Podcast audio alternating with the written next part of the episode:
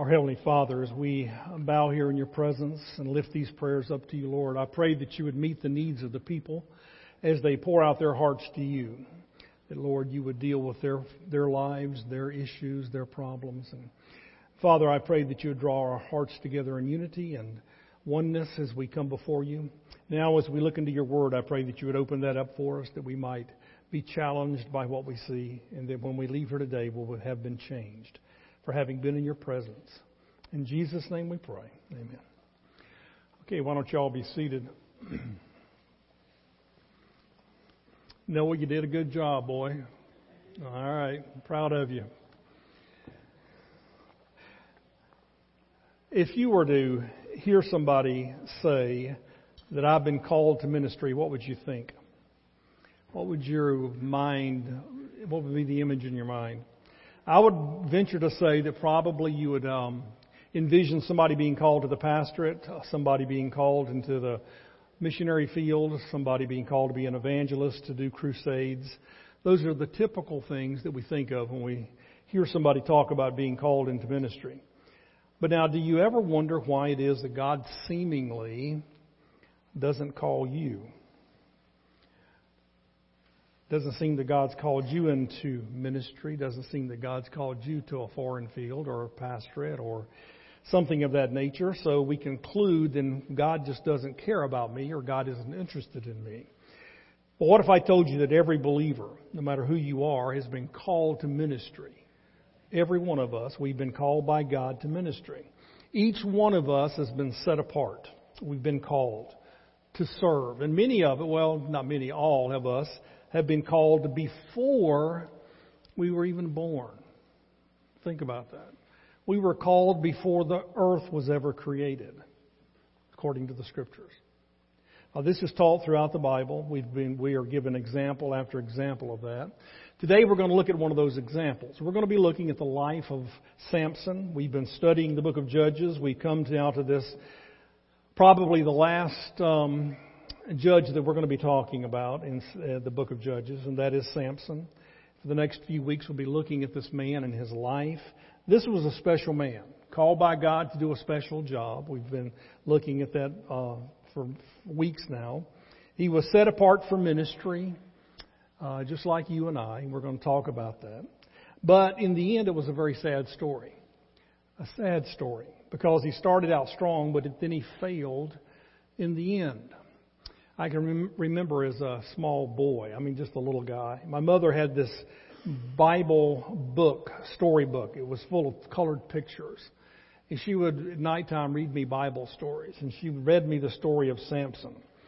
And, you know, you envision this man that, you know, he's this great warrior and fighter and uh, serving the Lord and doing all these things. And then in the end, his story takes a turn for the worse. I can remember sitting there crying as a little guy because I, you know, he was my hero. He was a guy that you just got into, and then to hear what happened to him and how he died.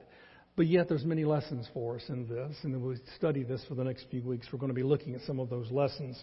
Today, I want to jump right into the text. Okay, it's not uh, not very long, but let me jump into it. It's in Judges chapter 13. We're going to be looking at verses 1 through 5. And we're going to jump down to 24. Let me begin. It says, After, I'm sorry, again the Israelites did evil in the eyes of the Lord, so the Lord delivered them into the hands of the Philistines for 40 years. Uh, the same song we've been looking at time after time. The Jews, the Israelites, now this takes place over a period of about 400 years, the book of Judges. They, time after time, fall into sin. God sends in somebody to take them and, and suppress them and enslave them, and then they cry out to God, and God delivers them. He sends a judge to do that. This is again the same story, only this time they're in bondage for 40 years. This is one of the link, more lengthy times that they've been in bondage or being oppressed by an enemy. It says in verse 2 A certain man of Zorah named Manoah from the clan of the Danites had a wife who was childless, unable to give birth. The angel of the Lord appeared to her and said, You are barren and childless but you're going to become pregnant and give birth to a son. Now see to it that you drink no wine or other fermented drink, and that you do not eat anything unclean. You will become pregnant and have a son whose head is never to be touched by a razor because the boy is to be a Nazarite dedicated to God from the womb. He will take the lead in delivering Israel from the hands of the Philistines. And then down in verse 24 it says, The woman gave birth to a boy and named him Samson. He grew and the Lord blessed him. Now let's look at this for a few minutes. Here's a woman who was uh, approached by the Lord himself, the angel of the Lord, to tell her that even though she's barren, she's going to have a child. A unique situation because we've studied in, in the past this Nazarite vow, and the Nazarite vow is a vow that somebody takes voluntarily in most cases. And they are committing themselves for a period of time that they're going to do something that they've told God they're going to do, and then there are certain requirements that they have to adhere to during that time. When the vow is complete, then they are no longer under any obligation to follow those requirements. Those requirements, for at least for Samson, and this is what you'll find out later on in, as you study his life, is that number one, he, like it says here, will not ever have his hair cut. Number two, he is never to partake of wine. Now, it's not just wine. The Bible says that he is never to eat of the vine. That means that he can't have raisins, he can't have grapes, he can't have juice from the berries, he can't have wine, he can't have anything from the vine. And he's to eat only clean animals, and he's never to touch a dead body. Now, the clean animals, as you know, are requirements in the in the law of Moses. Certain animals they could eat, and certain ones they couldn't. Now, here's the problem as you think about the situation that God has put him under, and that is that Samson never had a choice.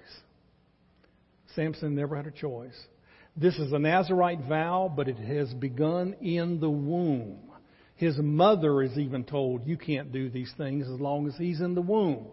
Because this is a, a situation where God has called him from the womb to do a certain task for him. Now, there was another situation in the Bible where a similar situation to this, and that was John the Baptist. John the Baptist was another who was under a Nazarite vow from birth his entire life. Now, why these instructions or restrictions? Why is it that he couldn't have his hair cut, eat of the vine, and so forth? And you know what? I don't know that anybody has a definitive answer on this, but I have a, a, an idea, okay? I think that the reason for the Nazarite vow restrictions are that you are simply constantly being reminded of your vow.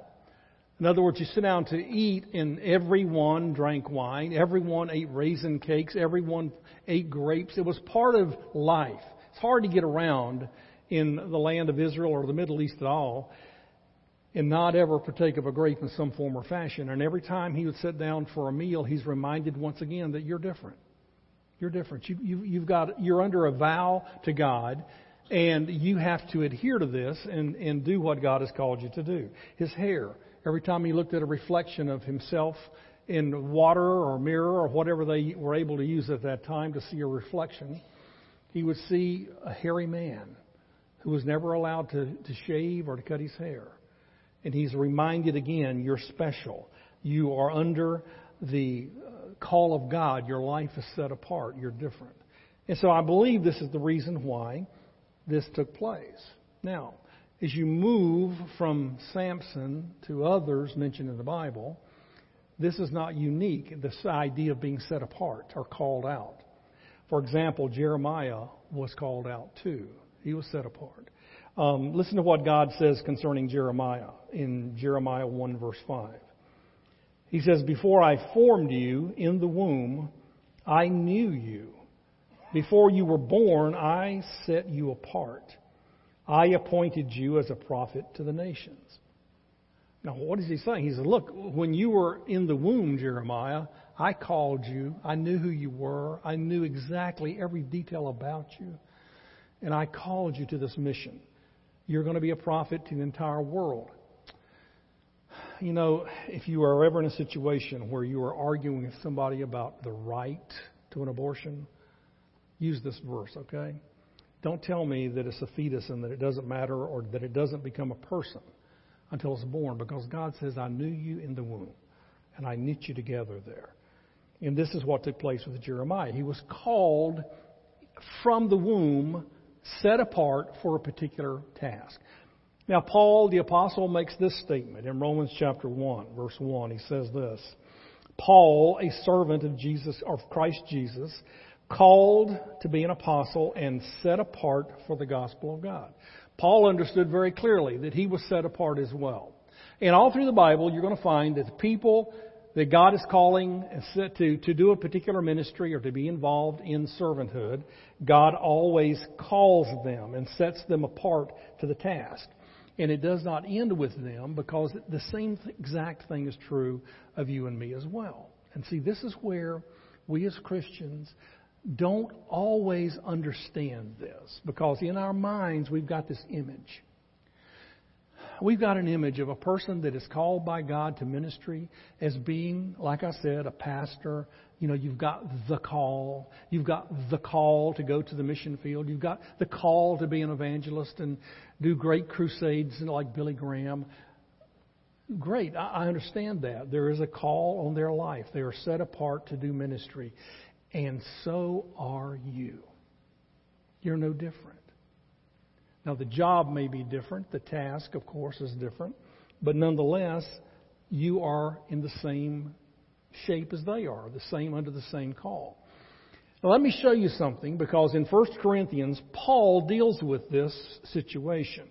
He deals with the idea of here we are with a church, and it's not just a local church, but it's all Christians in general throughout the world.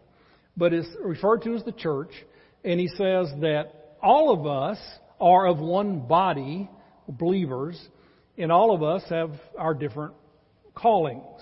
You see, all of us have been set apart to do different things. Now, let me read you this. We're going to pick it apart, okay? But it's in 1 Corinthians chapter 12, looking at verses 4 through 6, then we're going to jump down and look at some others. Let me read you these couple of verses, then we'll pick it apart. He says, There are different kinds of gifts but the same Spirit distributes them. There are different kinds of service, but the same Lord. There are different kinds of working, but in all of them and in every one, it is the same God at work. I want you to notice the three things that he says that are different. Every one of us, as individuals in the body of Christ, we all have different gifts, first of all. And that's true. Some of us have the gift of helps. Some of us have the gift of teaching. Some of us have gifts of, of prophecy or whatever. Uh, the gifts that are mentioned in the Bible. But regardless of your gift, there are different ways in which you apply those within the kingdom. And this is what he means by this statement. He says there are different kinds of gifts. There's only one Spirit. He said there are different kinds of service. Oh. Now watch this, okay? You may have the gift of teaching, for example, and you find yourself teaching with the children's ministry. You may have the gift of teaching, same gift, but be teaching to adults. You see the same gift but different areas of service and different, as the Bible, as he continues here, different kinds of working the way you do the job, the way you approach that job. You can take two teachers, for example, both teaching an adult Sunday school class, and their approach is different. The way they work it, the way they do it, the way they teach. It's all different. Same thing with pastors and so on. You can do that with every single gift. You may have the gift of helps, and you're, you're committed and, and passionate about helping people. But what you do in the area of service that you're ministering in may be totally different than someone else who has that same gift. So you see, even within the gifts, there are different applications of that same gift. Now you got to understand this, okay? And this is what I want you to understand. Is that every one of us, regardless of what it is and how we are gifted, how we are motivated, how we, what our passion may be, whatever that may be, God has set you apart for ministry. And He did it before you were ever born.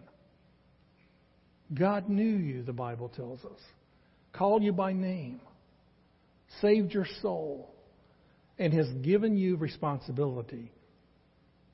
That each one of us has a job to do that God has specifically set us apart to do. Let me read you the last couple of verses here in that passage. It's in 1 Corinthians 12. Look at verses 18 through 20. It says, But in fact, God has placed the parts in the body, the body of Christ or the church. Every one of them just as He wanted them to be. If they were all one part, where would the body be? As it is, there are many parts but one body. See, not everybody in the body of Christ is a preacher. Thank God. Not everybody is a foreign missionary. Not everybody is called to be an evangelist leading crusades or whatever. Whatever your image of being called may be, God says no. You're all different.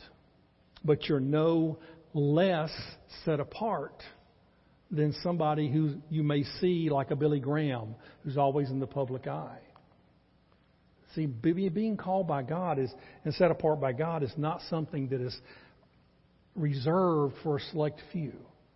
It's something that takes place within the body of Christ for all of us.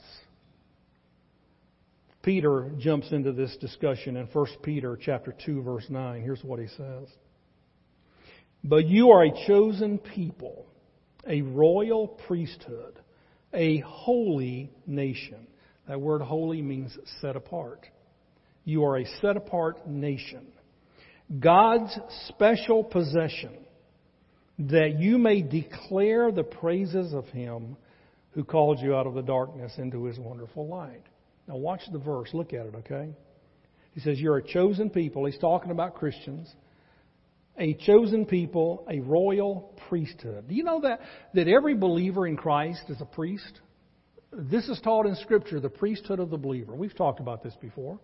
Why in the world would God call you or refer to you or say that you are a priest? Why? What does that mean? Well, it means this. A priest had a very specific job. His job was to be the intermediary between humans, man, and God. He'd go into the temple and perform the sacrifices on behalf of the people. You, as a believer in Christ, are the intermediary between God and other people. Noah went to prison this week along with some other people in our church, and they became the intermediary between lost people and God. They served as a priest. We are a kingdom of priests, the Bible tells us. Called out, set apart, given a responsibility to take the message. Now watch this because it's in this verse here in 1 Peter 2 9. It says, let me read it. It says, But you are a chosen people, a royal priesthood, a holy nation, God's special possession. Now here's the job. That you may declare the praises of Him who called you out of darkness. That's the job. God set me apart. God made me a special nation or a part of the nation, a part of the priesthood, so that I could declare His praises to people that need to hear. That's what you've been called to. And there'll be times when we give the examples, and when times when we stand up and we proclaim the truth. There'll be times when we stand for the truth. There'll be times when we just come alongside people and help them, minister to them. But the job, the responsibility is the same. Whether you are an automobile mechanic, a lawyer, a, a uh, doctor, a farmer, a nurse, go on and on with every possible vocation that could be represented in a church like this, regardless of who you are and what you are doing, the assignment is all the same. That you and I proclaim and declare the praises of God to a people that don't understand. And we do that in various ways. See, it's not all preaching, it's not all by word of mouth. God calls you and me to minister to people. Let me give you some examples. When I say that you have been set apart and called out for a particular job, and not just one job, I think that it's, numerous things that God has called you to. Examples would be this, something like this, okay? Maybe for you, God has called you and given you a passion to help feed and clothe needy people. That's your passion. That lights your fire more than anything else. That's what you really enjoy doing. That would be something that you've been called to do. Maybe for you, this God has given you a passion to somehow be over or a part of a shelter for abused women. Maybe God has called you to be a one-on-one mentor with pregnant teens. Maybe God has called you and empowered you to go on short-term, short-term mission trips. You have a vocation, you have a job, you have a way of making money and supporting your family, but your passion is every chance you get to go on mission trips just to help, to lend a hand, uh, maybe to make people aware of what the needs are. Maybe for you, your passion has become to volunteer with special needs children. Maybe for you, what God has called you to do is that you do a summer backyard Bible club with children in your community. Maybe you do it every summer because you have a heart for those kids. You bring in neighborhood kids and you feed them and you have games and you have like a VBS in your backyard. Wow, what a calling. What a calling. Maybe for you, God has called you to minister to older people who are in the declining years of their lives in a nursing home. And maybe what you do is you go in and love on them and read to them and tell them about Jesus and read the Bible for them if they need to and have maybe classes on sewing and art and music. Just because you have a heart for them. And that's what God has called you to do. Maybe at your work you have a prayer group that you've put together and you and a, some of the other people at work get together to pray and help support and encourage one another. Maybe you have a college age support group or Bible study where you minister and deal with the questions and the problems that college age people are dealing with today. Questions on evolution and creation. You know, they're being taught one thing and coming to church and hearing something else. Sexual identity, marriage, abortion, all the things that young people are having to deal with. Maybe God says, This is where I want you. This is what I have envisioned for you. And this is where you minister a divorce support group, a prison, prison ministry, drug addiction. The list goes on and on. You see, we get into this trap of trying to pigeonhole what ministry looks like. And we can't. Because God has made us all different. And He's gifted us all differently. And He's called us and set us apart in different ways. But the message is still the same.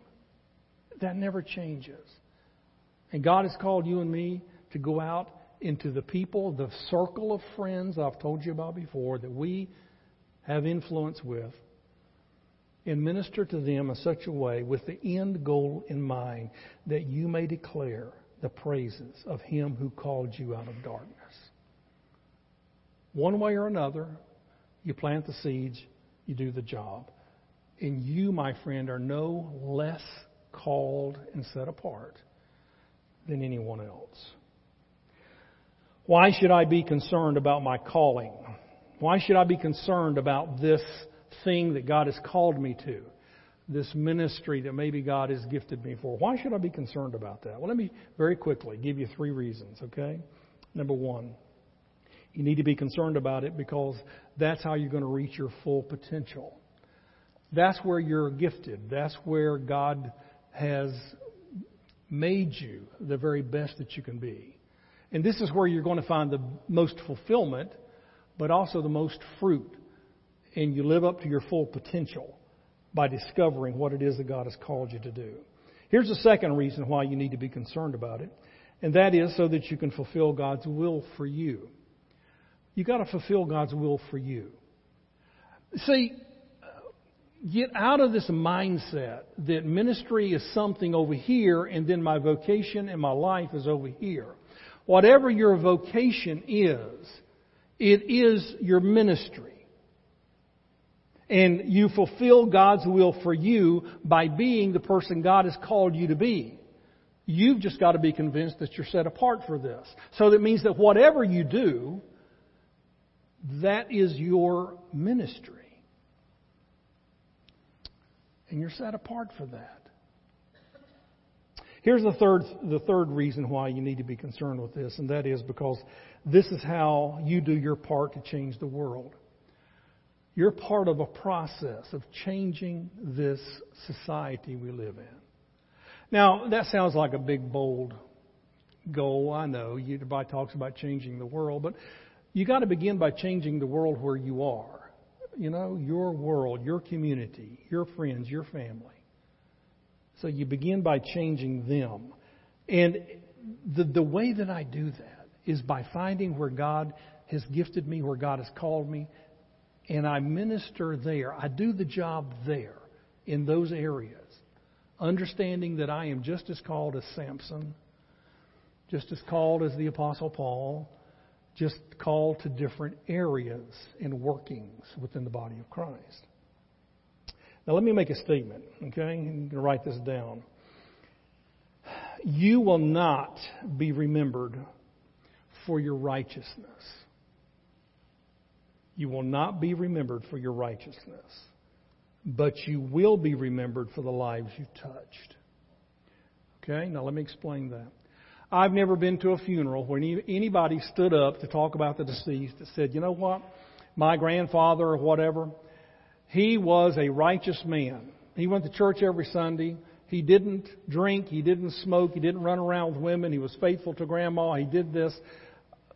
I've never really heard anybody stand up and, and praise somebody for all the things they didn't do. But time after time, I have heard people stand up and praise people because that person touched me. That person helped me when I was in need and nobody else knew about it. That person gave me money when I was in need and nobody knew about that. That person was there for me when my marriage was falling apart and nobody knew about it. But I want to stand up here today and I want to tell you what they did for me. That's, see, that's what people remember. There's a story in the book of Acts. There is a woman who passes away in the book of Acts, and the people there send for Peter. They're hoping that Peter will raise her from the dead because they've seen him do it before. So Peter comes in. Peter's not familiar with the situation, so he's asking, Well, what's the deal here? You know, this is modern day translation. What's the deal here? So they take him to the room where this lady, Tabitha, is laid out on the bed. And they're not talking about what a righteous person she is. You know what they're doing? They're holding up clothes. And they're saying to Peter, Look at what she did for me. Now, clothes in this day and age that of the Bible times was an expensive commodity. It had to be grown, um, spun, woven, cut, sewn, every it was a hard task. And this lady had made all these robes and clothes for these people that were in need. And there they are standing around her bed and they're holding up their clothes and saying, Look what she did, Peter. Look what she did. Look at how important she is to us. Look how she ministered to us. This is what God set her apart for. This is what God called her to. And look how faithful she was. The Bible goes on to say Peter raised her up from the dead. And the people were ecstatic because she meant so much to them. You never know. You never know. The little things that you think are insignificant, the things that you think don't matter, the things that you say, well, I wish God would call me to ministry. God's already called you. You just can't see it. And those things matter so much. They're so important. Here's the point of this whole sermon. If I had to boil it down to one challenge for you, it's this. You can do anything God calls you to do. Do you understand that? You can do anything that God calls you to do. You've been set apart. Now, here's the, the question though. How do you get started? How do I do this? Let me close by giving you quickly three things that I want you to remember. I want you to walk out of here with these in mind. If I am if I'm going to get started to answer the call on my life, if I'm going to find my niche in this world, then I've got to at least begin with these three things, okay? Number one is this. You have to first of all be convinced that you have been set apart for this. You've got to believe it. And therein lies the biggest obstacle. The biggest obstacle to us as Christians is to believe the importance and the value of what we have to bring to the body of Christ. This is why I don't get involved, you say. That's, that's nothing. That's no big deal. And you've got to begin to see this as a call of God on your life. That you have been set apart before you were created. God had you in mind and set you apart for this task. If you're not convinced of that, then it ends right there for you. You will not go any further. Secondly, is this. Then you start praying. Then you start praying. And here's the things you need to be praying for. You need to be praying for things like this God, I'm convinced. I see it in the scripture. You've called me, you've set me apart. Now, Lord, show me where. Show me the people to whom I'm supposed to minister. Show me the people that maybe nobody else is going to be able to reach, but you've called me to do it.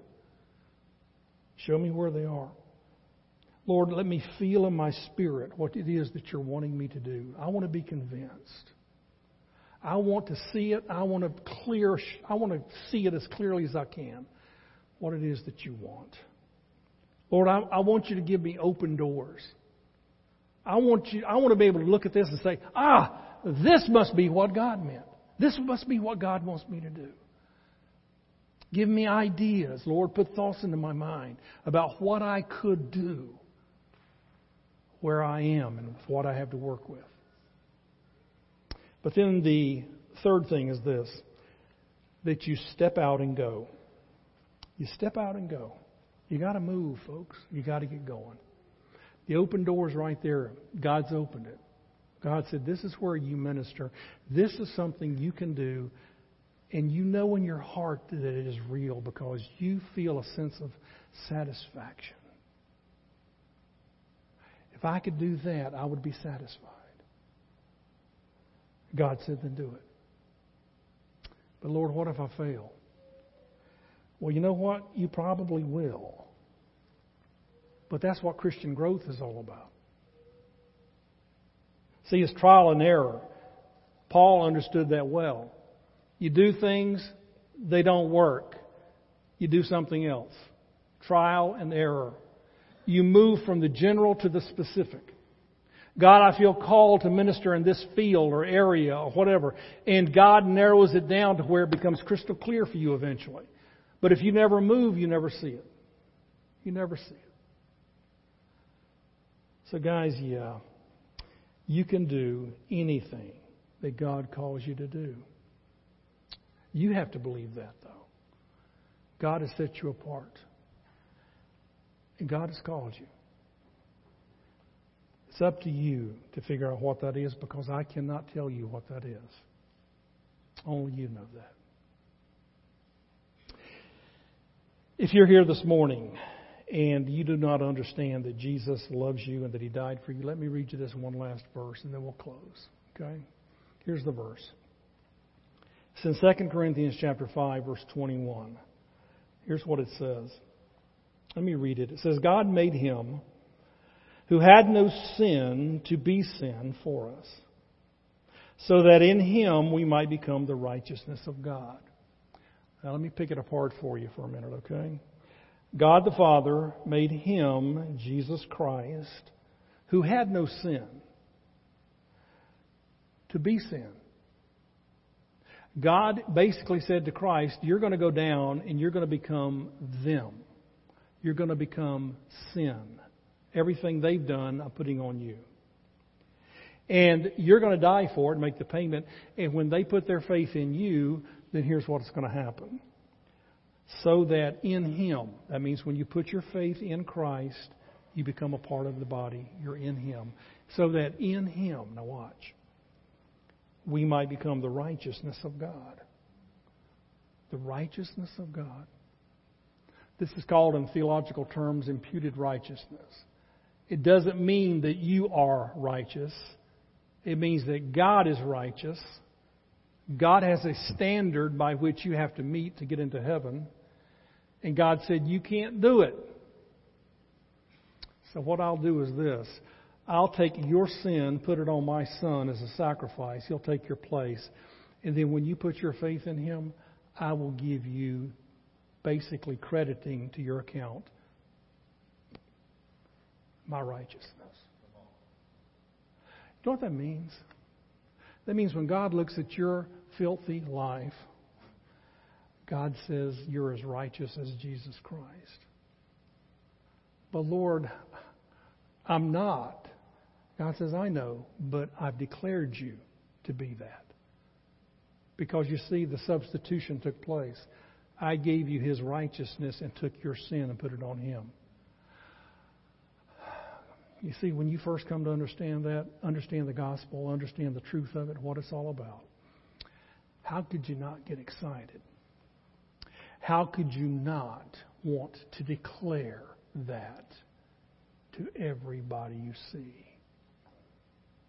Let's bow our heads and close our eyes for just a moment. If you're here this morning and you need to put your faith in Jesus Christ to save your soul, then do it right here this morning. You're turning to God in faith. The Bible says, For by grace you are saved through faith. You're saying, Lord, I believe what the Bible says, and I'm trusting in Jesus Christ to save me.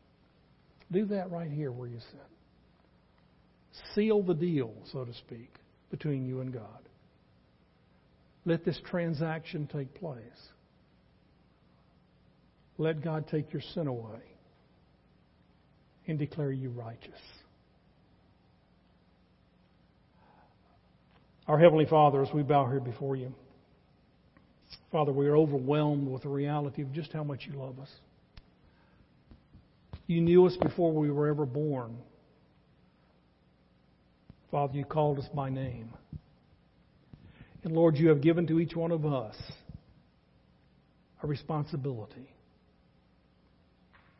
That regardless of our vocation, our abilities, our personality, our heart, regardless of any of these, we are to declare you to a world that doesn't know you. And Father, in the simplest of terms, this can be done, the simplest of ways. Where it's reaching out and feeding the poor or visiting those in prison or just loving on somebody. Father, we are proclaiming who you are. Father, I pray in the name of Jesus Christ that each one of us would see that. And that each one of us would seek your Spirit to guide us and direct us and open up the doors that we might be the called out people, the separated life that you've called us to, that we might live that, Father, and be that people. Father, change us. That we no longer are selfish, self centered, worried about our own little world, but that, Father, we might look beyond that and be used of you. In Jesus' name we pray.